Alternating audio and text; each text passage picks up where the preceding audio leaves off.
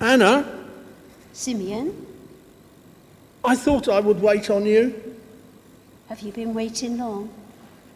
70 years. So have I. Are you sure? Are you sure? Yes, I saw him. Anna, I held him. I held him in the crook of my arm. I let this wrinkled hand touch his brow, and I felt young again. Yes, I am sure. You spoke to them?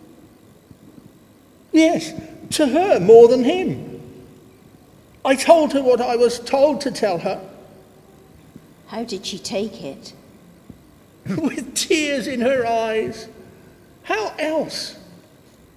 Who wants to hear about death so close to birth? She took it like one who knew that through her child, the best and worst will change place all the time. What now? Well, a bottle of wine and a loaf of bread from the baker's, I guess. Can I join you? I was just going to ask you.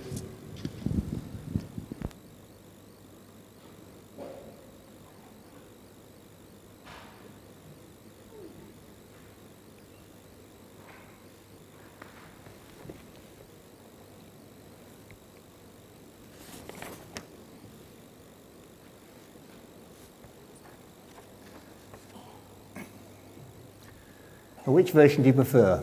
Straight gospel reading?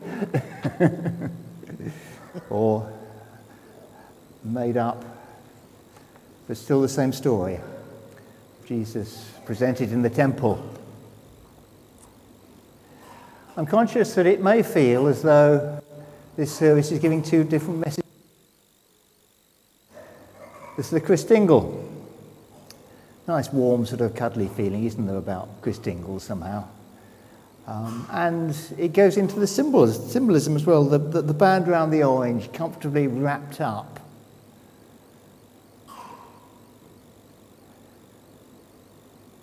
Assured that the love of Christ is around and everything will be all right. We can't see him or hear him directly, but he's there. We know that all's going to be well. message of comfort. And on the other hand, we look at the readings and its warnings. I'll be swift to bear witness against the sorcerers, the adulterers. Well, that, that's no problem for us, is it? But against those who oppress the hard workers and their wages. Those who are down on the orphan or the widow.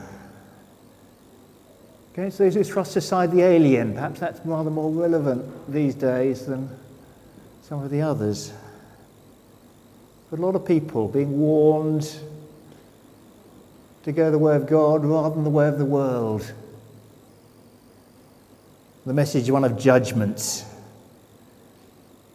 God is coming near to us, not in a warm, cuddly way, but in judgment.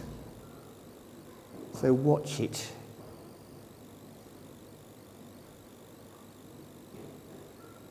I hope those two don't clash too much. So we need to look rather more closely at both. Let's look again at the readings. And yes, there are warnings of judgment. You can't go on going just the way of the world and find acceptance with God. He does come in judgments. And yet, what does he say? Yes, the Lord whom you seek will suddenly come to his temple. He's around. But who can endure the day of his coming? Who can stand when he appears? It's not all cuddly good news. But what's the message? He will sit as a refiner. He will purify the descendants of Levi until they present offerings to the Lord in righteousness. And the offering of Judah and Jerusalem will be pleasing to the Lord.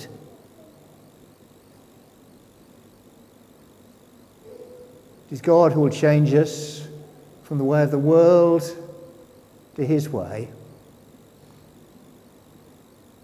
The message is not so much try harder to do what you should be doing, but allow God into your life so that you change in what you are. and You become what God wants. And I trust that's what we want too. God works in our hearts first, and that will show in our deeds. It's not just a question of he stands in condemnation of all the things we do wrong, and there are plenty of those.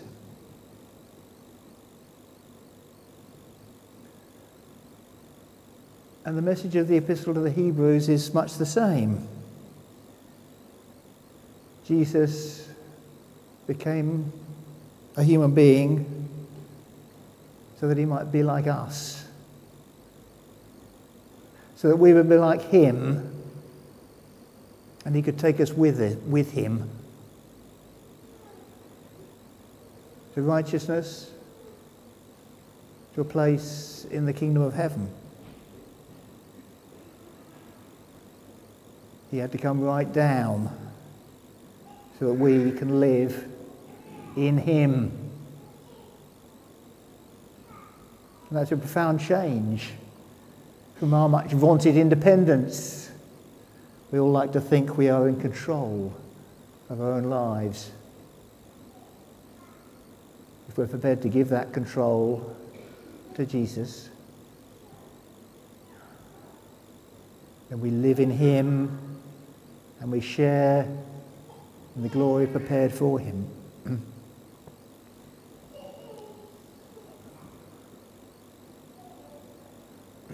Look again at words of judgment in the Bible and take them to heart not so much as a frightening warning, but as a message of hope for people that have given up hope of ever being able to get things all right in our whole lives.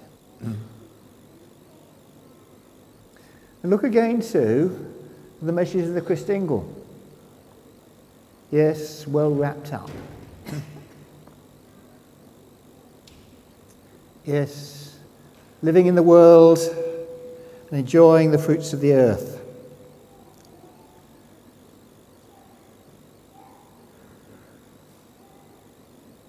Rather more than just dried fruit and sweets. But that's not where we stay. because the ribbon of Christ around the world is to change it not just to comfort. The ribbon, which is a sign of a fiery love, a bloody love.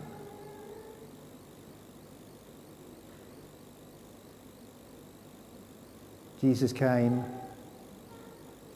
to change the world, not just to be in it. He achieved what he achieved through dying with us as well as living with us. And that's the message too, isn't it?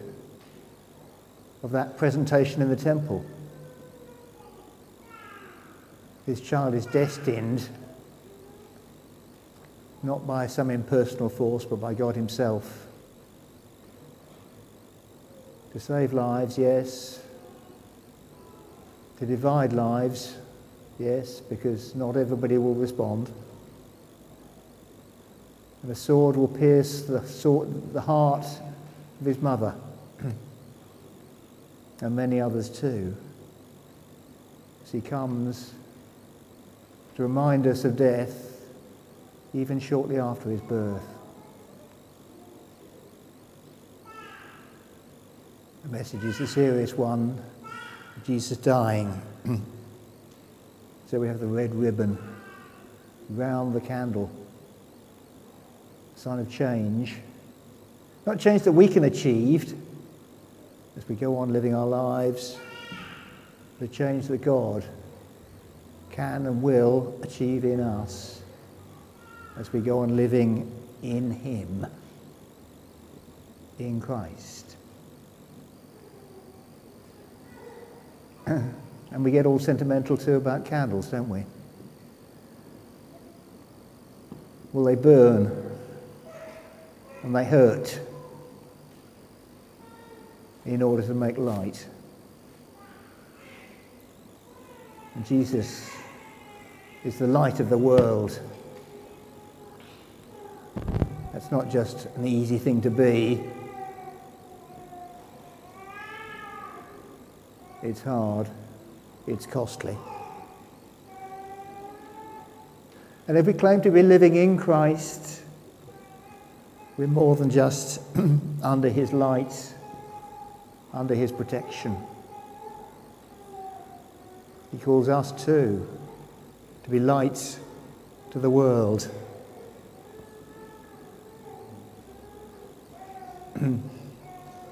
if I ask what, what the candle stands for, obviously you all know it's the answer is Jesus, like it is at all questions asked from the pulpit.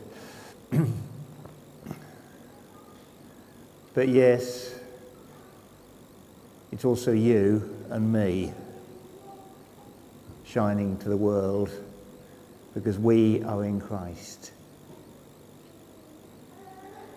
Called by what we do, by what we say, to spread that good news.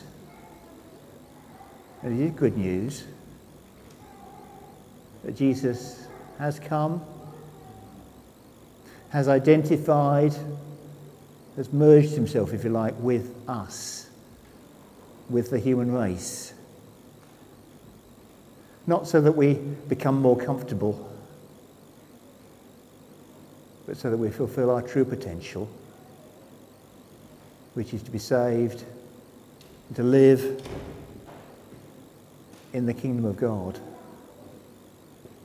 Calling which is ours in this world, the calling which is exclusively ours in the world to come.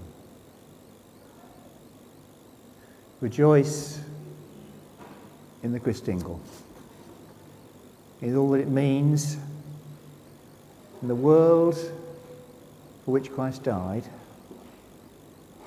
the world that God made to have enough fruit for all its inhabitants,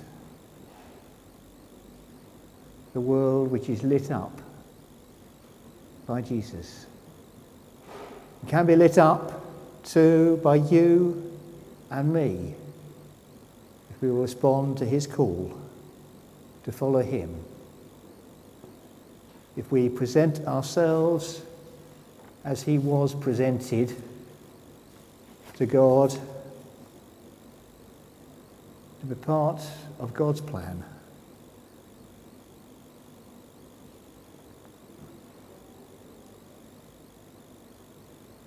two faithful people in that temple were able to recognize him. Both of them fairly old, like some of us.